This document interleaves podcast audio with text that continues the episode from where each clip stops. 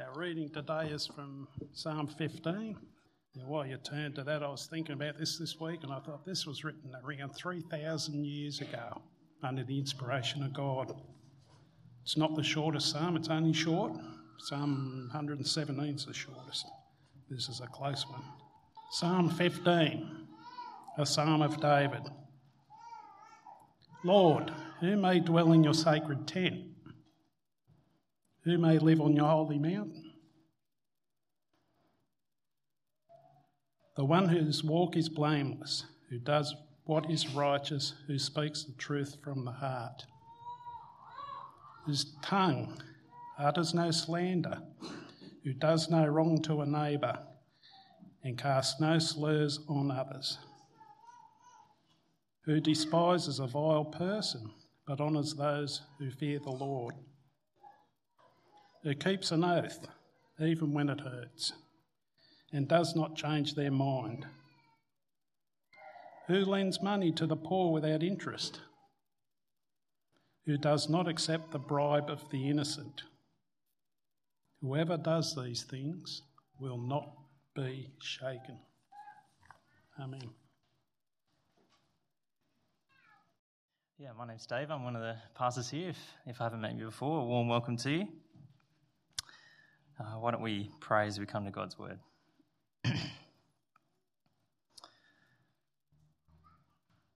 uh, Father, uh, I praise you that uh, you're a God who wants us to know that we can come to you, that we can dwell in your presence. Uh, but Lord, I pray that it wouldn't be based on a false confidence, but on true and solid ground. So I pray that you would speak to each one of us uh, through your word right now. Give us listening ears so that, uh, yeah, we know that we can rejoice in your presence, um, praising you for saving our soul. Uh, I pray this in Jesus' name. Amen. Well, uh, what's the primary characteristic of a close walk with God? Who is someone who's intimate, close with God, uh, walking through their life. I think, I think some people will be uh, wanting to put their confidence of acceptance with God based on some sense of religious feeling. So, those moments of peace and joy and awe, uh, often when we're in prayer or praise. Uh, some, uh, I think, will rely on kind of supernatural things like gifts of speaking in tongues or receiving dreams. Surely I'm close to God if, if, I'm, if I've got these supernatural experiences. Uh, I think some will look at their record of sacrifices, what I've done for God in the church and in evangelism, for social justice. Uh, look at my giftedness uh, look at the successes God has blessed my efforts for Him with. Maybe some will look at their position and role in the church community. Surely I'm walking closely with God by virtue of being a pastor, right?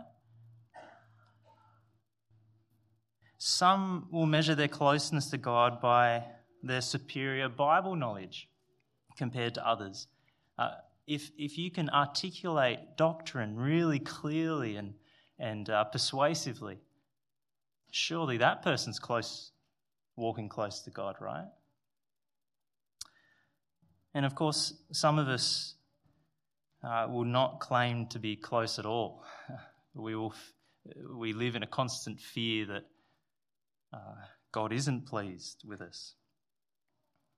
I think Psalm 15 cuts right through all those things. All, all those sense of confidence and, and even lack of confidence. It gives us a surprising portrait of who the Lord accepts and is pleased with. So, that opening question, O Lord, who shall sojourn in your tent? Who shall dwell who shall live on your holy hill? Uh, these two lines, they're, they're two pictures, but they're asking the same question. Uh, the Lord's tent pictures uh, the, the, the, you probably you've already learnt this through the children's talk. Thank you, Jen. I, I feel like I can relax now because you've said it all. I'm just going to add some detail now. Uh, the the tabernacle, it pictures the tabernacle. Uh, you read the book of Exodus, and isn't it riveting? God's miracles redeeming His people from Egypt, but and then He gives the law, and then do you stop reading Exodus? Uh, you get into all this detail about what? The tabernacle. What's the goal of salvation? God dwelling with his people. He wants to live with his people. And at the end of Exodus, you've got this beautiful paragraph of God dwelling in the tabernacle and, and they're journeying through the wilderness. Uh, when the cloud lifts, they go out. When it settles, they settle. They're being led. They're in the presence of God, knowing they're God's people. The goal of salvation was for the Lord to live among his people.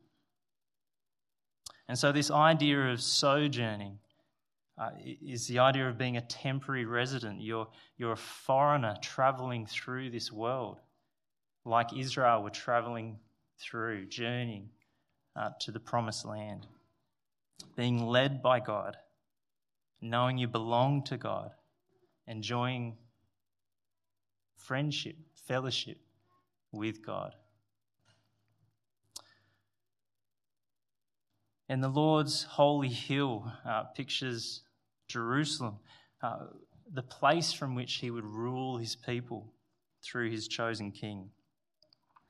So, dwelling on his holy hill is you don't belong to the nations of the world that don't know the Lord, you belong to his king. You belong to his people. You can live with God. There is no greater joy than to live in God's presence. Uh, Psalm 27, verse 4, captures this uh, poetically, obviously, as a psalm.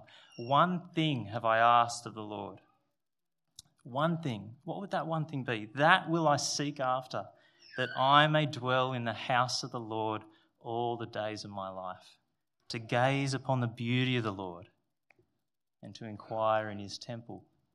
It is the greatest thing in life. This question only makes sense if being right with God, enjoying his presence, is, is the best thing. It's what we're made for. So, if the Psalms are the heart cries of God's people, this psalm catches, I think, one of the most fundamental, the most fundamental heart cry we, we all wonder Am I acceptable to you, God? Do you embrace me as your own?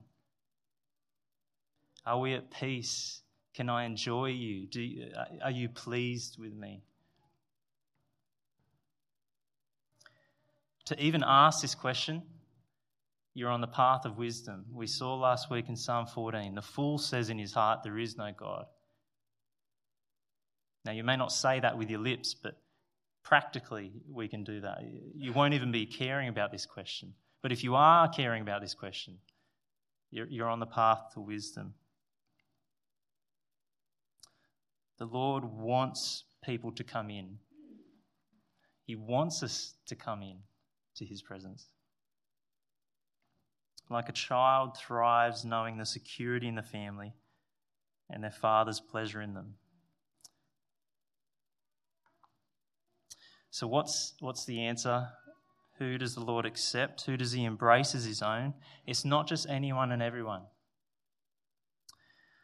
Uh, this psalm ought to have the same effect on us today as I think it would have back then uh, in David's day to pause and ask, Am I acceptable and at peace with you, God?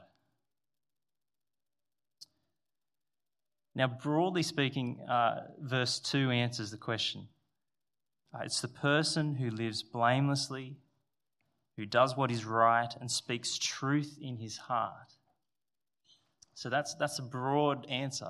That's the, the principal answer. And then verses 3 to 5, we get into some specifics. But just sticking with the principle first. I think that phrase, speaks truth in his heart, is key. Uh, so it's either speaks truth in his heart or speaks truth from the heart. Uh, e- either way, it's saying there's truth in the heart. Uh, it could be picking up Psalm 1. If you remember Psalm 1, uh, blessed is the man who, who's uh, meditating on God's word, God's law, day and night. That word meditating, meditating is murmuring. You're just you're not murmuring your own thoughts like a crazy person. You're, you're murmuring God's thoughts just day and night. There's truth in your mind and heart. That's the blessed person.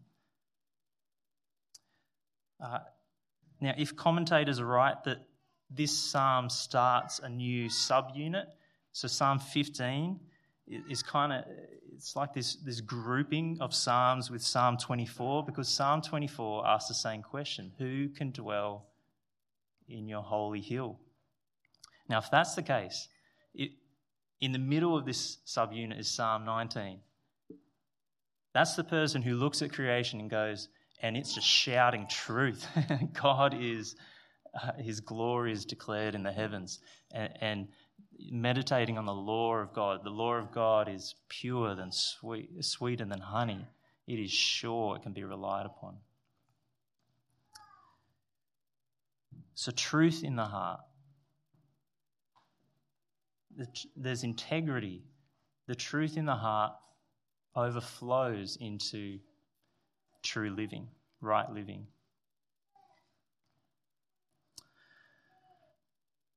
So, who is acceptable to the Lord? Who can be confident of belonging to Him, enjoying fellowship with Him? It's the righteous person of integrity, the truth of God in the heart overflowing into how we live. So, what does righteous living look like? How can you see what's in the heart? What, what's the characteristic that comes out? Uh, what, what does truth produce? And this is where the psalm gets it gets surprising, doesn't it? This question of vertical relationship with God suddenly turns horizontal. It's all about how we treat people. I think it's uncomfortable because if we focus on how we treat people, then it challenges any other false kind of religious religious adherence, all those things I opened the sermon with. It challenges those things. The primary mark of spirituality is, is to share the character of God. Love for God will overflow into a holy love for people. It's inseparable. It's to share the family likeness, sharing our Father's holy love. We worship Him, we want to be like Him. It, the righteous person will have holy brotherly love. I'm interested too by why these why these examples of love. There's lots of things that could have been said in this psalm about what it means to love one another. There's, there's so many things. And obviously, we need the rest of the Bible to, um, to add to this. But I'm, I just wonder if these things are chosen because these ones are socially respectable sins. I'm going to use Jerry Bridges' book title mo- most people in society, these things aren't a big deal, I don't think. Uh, they're tolerated, even celebrated. But if you love the Lord's character, if you know his character, all of a sudden these things really matter. so let, us go through them. Uh, verse 3 uh, it's the person who does not slander with his tongue and does no evil to his neighbor, nor takes up a reproach against his friend. So, doing no harm to others, to their reputation, even that last phrase, even when they deserve it. So, taking up a reproach, it's, it's to rebuke, it's, it's when they deserve it. I think, I think why that's a problem is it's taking up. It's almost like uh, I don't know. It's uh, you won't let it go. you have to get vengeance. I think this is describing the woman over coffee after the service finishes who just senses that the conversation about someone else is not building up that person, it's not productive at all. And so they turn the conversation to another subject matter, or even go, hey, we shouldn't be saying this, or they just walk away. I think it's describing that kind of person. Uh, it's the man who's criticized who then doesn't just launch a verbal attack with the flaws of the person accusing them, doesn't try and defend themselves like that. Uh, it's the employee who doesn't join in the workplace complaining about their boss, or kids at school join, not joining in in that uh, insults of that teacher that everyone insults. It's the Christian who doesn't get tunnel vision when a brother or sister wrongs them, unable to let the injustice go, but who is determined to show the same grace that they've received.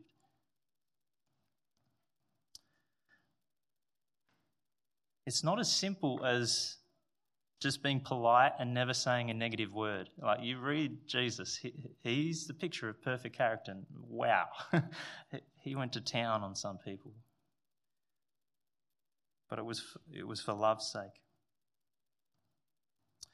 The one who loves God's words, who gives grace, his words give grace to those who hear, even if that, those words are a rebuke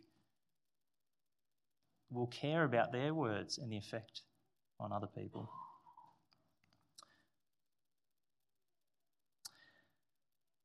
Well, verse 4 In whose eyes a vile person is despised, but who honours those who fear the Lord. I think uh, we, we, trip over this one, don't we? It's um, in our so called tolerant and inclusive day and age where everyone is cancelling each other on social media. I'm not, I'm not convinced it's that tolerant. Uh,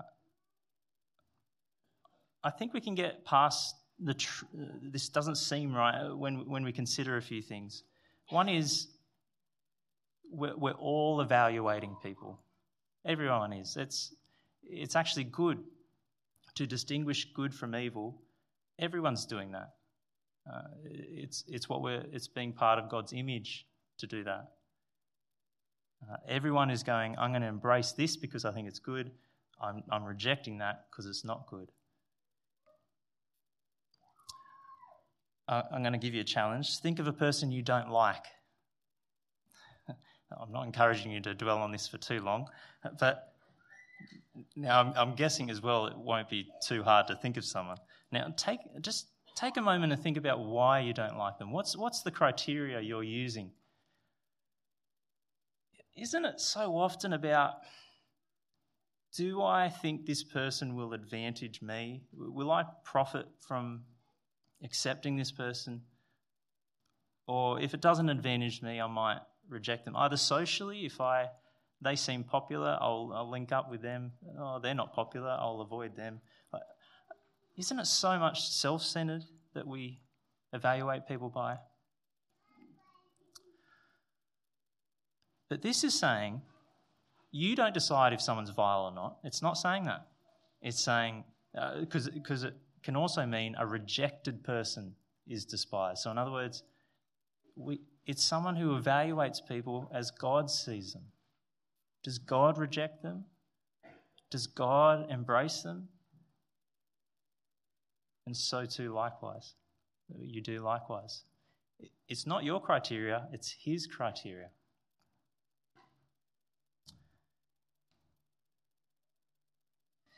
And part of God's holy love is that He hates evil. Imagine if God loved evil. What a terrifying thought. Our problem with this is we don't hate evil enough. Like, I just thought of all the comedians we can sometimes uh, listen to, and they're just disparaging Jesus. And how, how can we respect this person? While they do that. But we, we also need to be careful about who, who is it that God rejects and embraces and accepts. We've got to be really careful about this because Jesus was a friend of tax collectors and sinners. And he reserved his harshest rejection for the religious. So we also have to be careful about how we measure those who fear the Lord or not. That is holy love. Uh, our aim in despising is that we want that person to repent so that they're at peace with God. Our aim at despising is we don't want that others to be continually damaged by what that person is doing or led astray. Our aim in honouring those who fear the Lord is we want them not to boast in themselves, we want them to keep honouring, uh, keep fearing the Lord and encourage others to do likewise. So, holy love looks like accepting or rejecting people not based on your evaluation, but God's evaluation, His criteria of people. And then we've got who swears to his own hurt and does not change. Their yes is yes, their no is no, whatever the personal cost.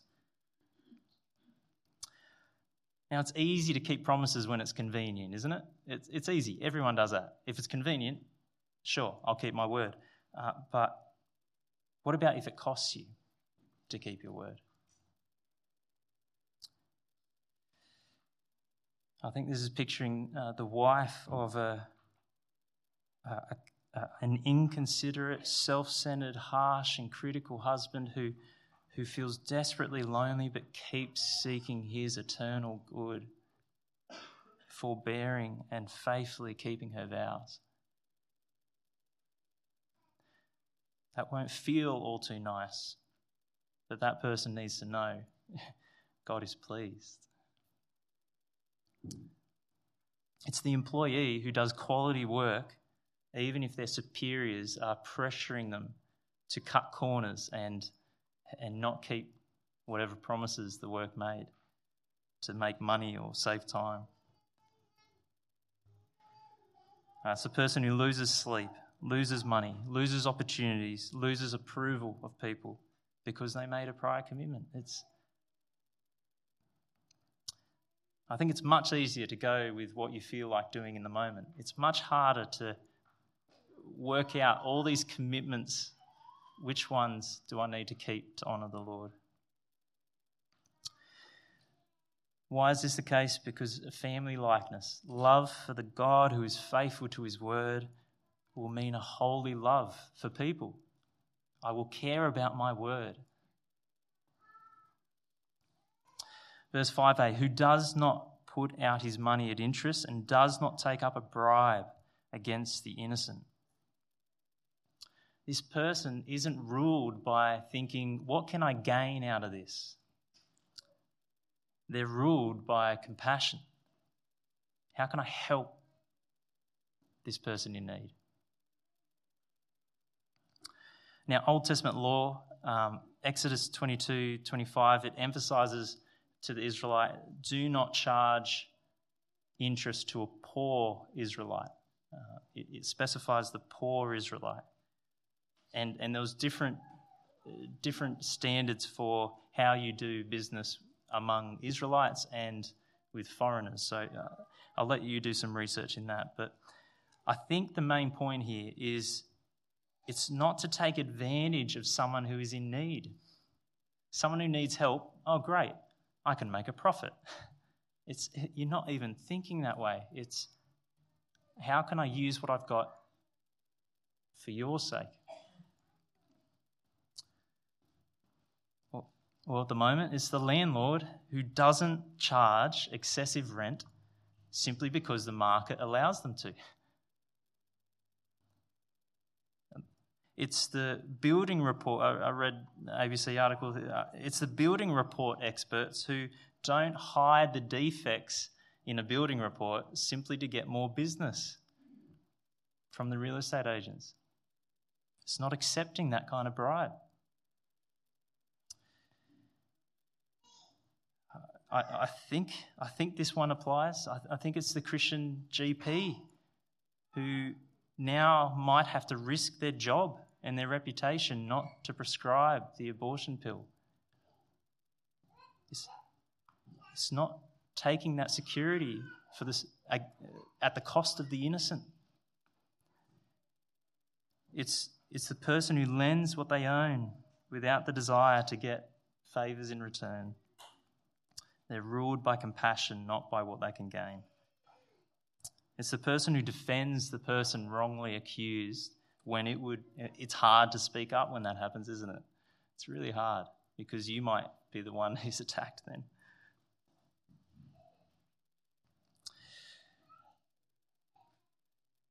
Uh, I think all these things are, are rather normal, aren't they? I, I don't know if you agree with me. I, I think they're pretty common. It's just normal, even respectable, even respectable among Christians sometimes. But they all destroy community. The Lord accepts and is pleased with those who share his family likeness, who have a holy love because they worship a God of holy love.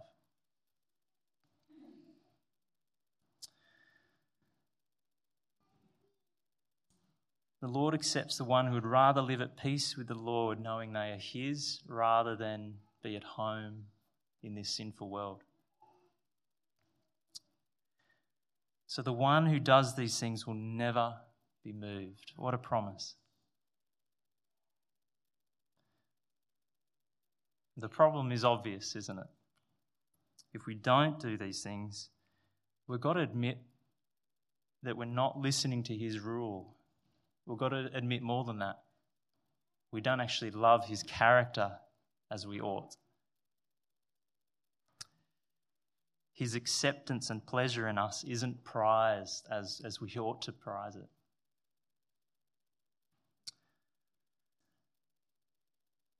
How can I dwell with peace and confidence with God and His holy hill if, if I don't do these things?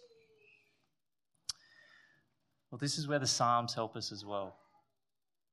We need a righteous king. On our own, we can't stand. But we need a righteous king who can represent us, who can fight for us. As Psalm 24 asks this same question again Who shall ascend the hill of the Lord? That psalm ends by picturing these gates, these ancient doors, and it's the gates to God's city are shut. Sinners cannot come in. But that psalm ends going, But there is a king.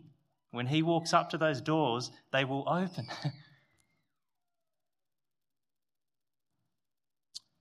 there is a king of glory who opens the way into paradise. It's Psalm 2. God has set up his righteous king on his holy hill. We need to take refuge in him. So we can't stand on our own. But the Psalms point us to a king, a righteous king. Obviously, David eh, failed at that. Who is the King of glory? It's the Lord Jesus Christ. And look at the one he accepts. He accepts the one who confesses their lack of love for people. It's, he accepts the one with a broken and contrite heart. He will not despise a broken and contrite heart. But he will reject as vile those who trust in their own righteousness. In the Lord Jesus, you will never be moved. Through him, we have permanent access to God's throne of grace with confidence.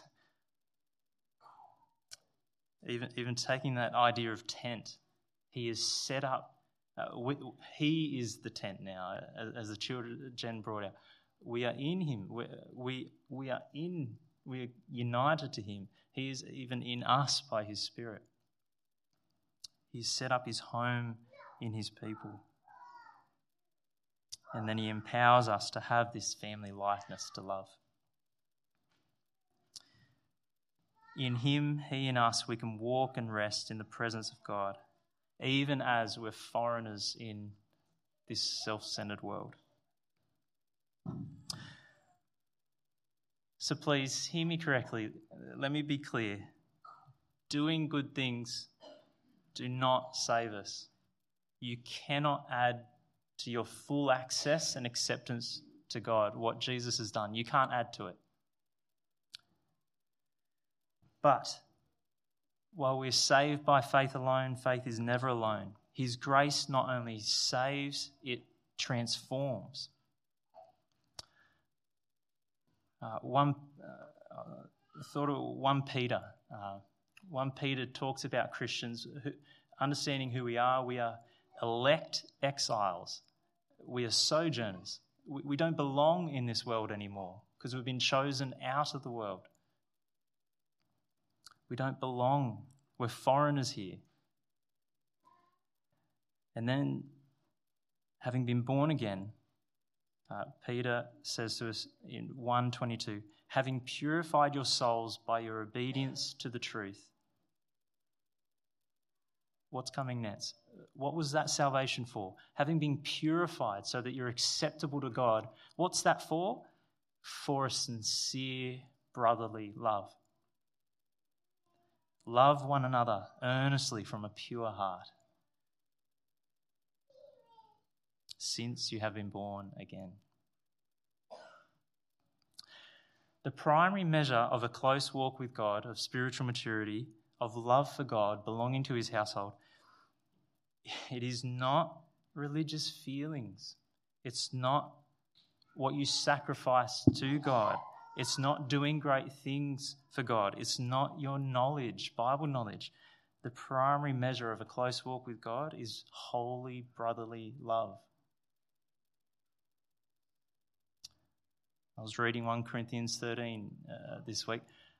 Like you, you, can, you can have, you can have uh, tongues of angels, but if you don't have love, you're just a clanging dong. like you got to have love. You can have insights into the most profound spiritual realities of everything, and if you don't have love, I am nothing. What a state. You can give your body to the flames, you can sacrifice all, but if you don't have love, it's to no point. Wow. The measure of a close walk with God is, is holy brotherly love because that reflects the holy love of our Father, the family likeness. So you can be confident you're walking closely with God when the truth of Christ overflows into brotherly love. Beware of false confidences. But this psalm encourages us. We are to know we will never be moved. I find that a great encouragement because to do, to do these things, to love in this way, it could move you. Like it, it could cost your reputation. It could cost uh, money, your business. It could cost your job. It could cost friends and family. You might feel incredibly moved. But the promise here is you need to know that loving like this, you're reflecting the Father you will not be moved from his uh, acceptance and embrace of you. Our Father wants us to know we will never be moved from him. To know we belong to the Lord's household. And so expressing that in brotherly love. Why, why don't we pray? Let's pray.